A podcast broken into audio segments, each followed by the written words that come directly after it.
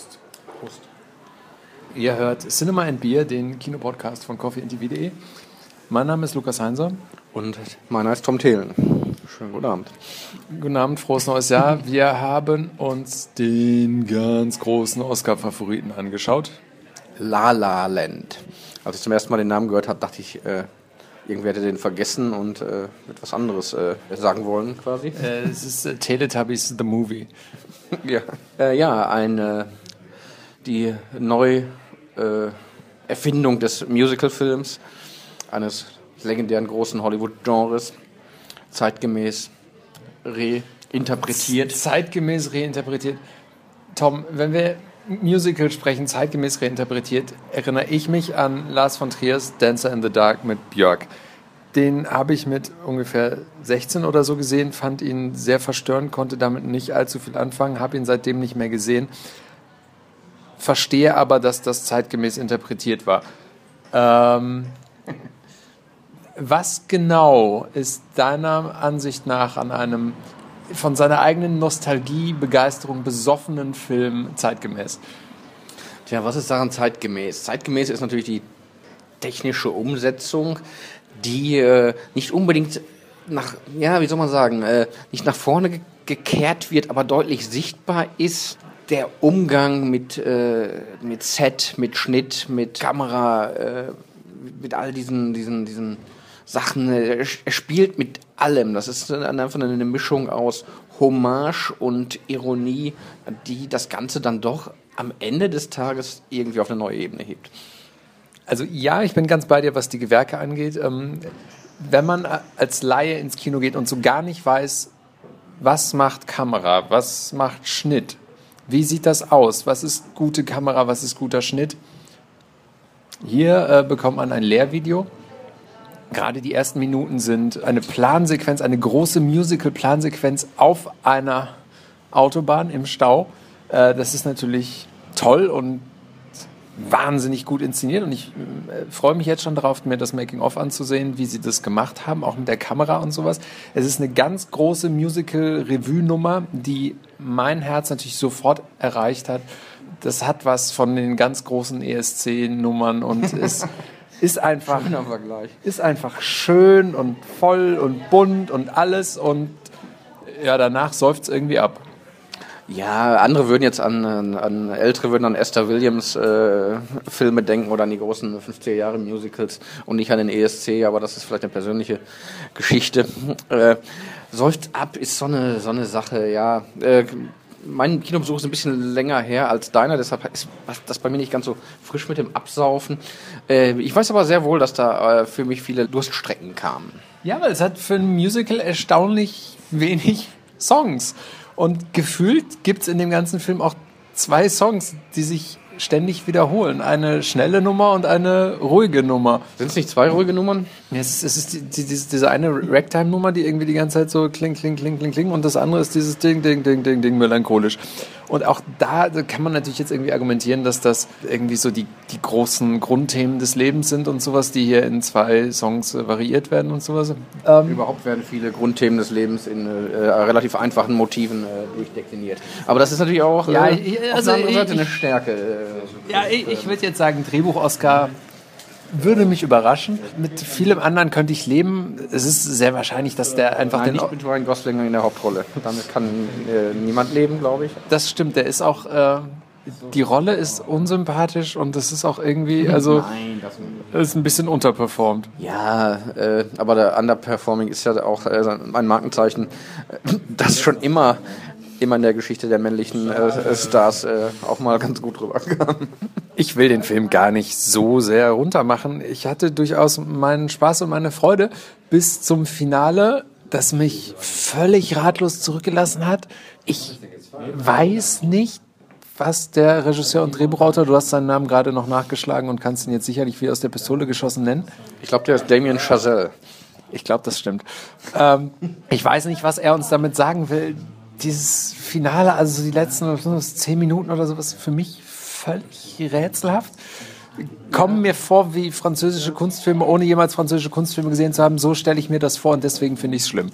Ich finde es äh, das einzig, also ich finde es gut. Wir wollen ja nicht zu viel spoilern, aber das ist, das ist wieder eine, eine Kunstfertigkeit des Films, die, ja, wie soll man sagen, das reißt mal so ein bisschen raus. Das gab es noch nie. Das ist, das ist neu. Einfach mal einen alternativen Realitäts... Äh, das, das gab es noch nie. Ah, ganz dünnes Eis, Tom. Ganz. In, in der Form gab es das noch nie, meiner Meinung nach. In der Form einfach nochmal in, in einer Sequenz irgendwas abzuhandeln, auch, auch ganz raus aus diesem Kontext und raus aus jeder Wahrscheinlichkeit und raus aus jeder Erzähllogik. Das ist aber gleichzeitig als Großmetapher für äh, die Potentialitäten des Lebens und die äh, so irgendwie ganz, ganz. Das ist Kino auch auf eine Art. Das ist Kino.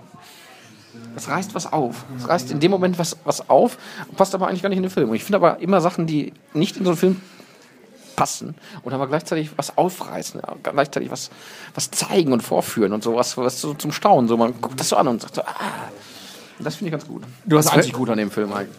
Du hast vorhin gesagt, eigentlich die einzige Drehbuchidee. Ja. was, was auf eine traurige Art stimmt, denn das Drehbuch ist, für, oh, es ist, vielleicht sollten wir kurz versuchen, die Handlung zusammenzufassen.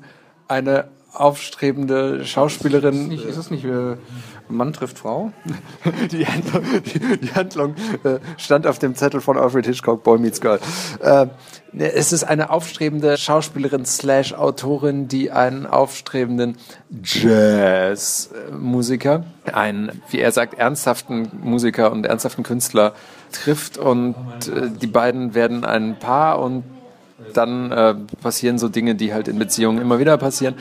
Und es ist alles, es, es geht so um, um das Wahre, um die Kunst. Vordergründig natürlich nur. Ja, aber es, es, es muss halt um, um die ganz, ganz großen Themen gehen. Es müssen direkt die ganz großen Themen Wahrhaftigkeit und sowas alles verhandelt werden, was ja okay ist. Aber es ist so, äh, und, und das Thema Jazz wird dann auch so referiert, so als ob es wirklich das, das einzig wahre, gute, richtige und sowas ist. Und da wirkt es nicht mehr nostalgisch, da wirkt es rückwärtsgewandt. Und dann ist es an John Legend, der äh, eine Nebenrolle spielt, irgendwann mal zu sagen, äh, ja, aber Jazz ist doch irgendwie über Revolution und über Veränderung. Und äh, das ist dann so der Moment, wo ich so ein bisschen durchgeatmet habe, weil bis dahin fand ich es eigentlich sehr von der eigenen Nostalgie eingenommen. Naja, so ganz nostalgisch eingenommen ist es nicht, wenn man das Ganze als.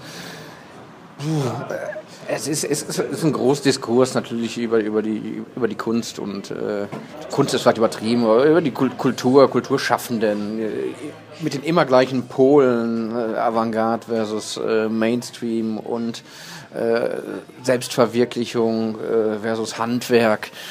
Und das, das, das findet in beiden Personen statt und das Ganze wird dann entgegengesetzt zu äh, den Möglichkeiten von Beziehungen, von Liebe und so. Liebe in Zeiten von Karriere, Liebe in Zeiten von, vom Kampf um die, um die Kunst. Äh, was, wer opfert wen, wie wird geopfert. Äh.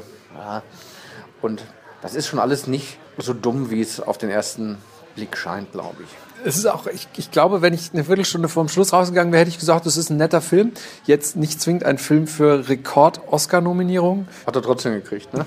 ja, er wird auch natürlich trotzdem bester Film werden, weil. Da bin ich mir nicht sicher. Okay. Da gab es in den letzten Jahren mal die eine oder andere Überraschung. Aber ja, aber, aber Hollywood liebt nicht so sehr wie Hollywood. Und wenn du dich vielleicht an den Film The Artist erinnerst, äh, die wenigsten werden das tun, aber auch der hat vor ein paar Jahren abgeräumt, einfach weil er ein Film über Old Hollywood war. Ja, wir, wir werden sehen. Wir, wir, leben jetzt in Zeiten dieses, dieses äh, einen Politikers und äh, ich weiß nicht, äh, ist jetzt Zeit zu spekulieren über Oscars. Vielleicht erleben wir eine ganz, ganz seltsame Oscarverleihung. Vielleicht aber auch nicht. Gut. Ähm, ich überlege gerade noch, ob ich mich noch ein bisschen, ob ich noch ein bisschen zurückrudern soll, ob ich irgendwie sagen soll, nee, so schlecht war er gar nicht. Aber irgendwie, also ich, ich fand ihn okay, den kann man sich angucken. Das ist auch schön, wenn man Musicals mag und sowas. Vielleicht sogar, wenn man keinen mag, weil es halt gar nicht so sehr Musical ist. Das ist alles so ein bisschen surreal und so, ist alles nett und sowas. Aber also für mich jetzt eigentlich von meinem persönlichen Geschmack her jetzt nicht unbedingt der Film, der jetzt hier mit Oscars zugeworfen werden muss.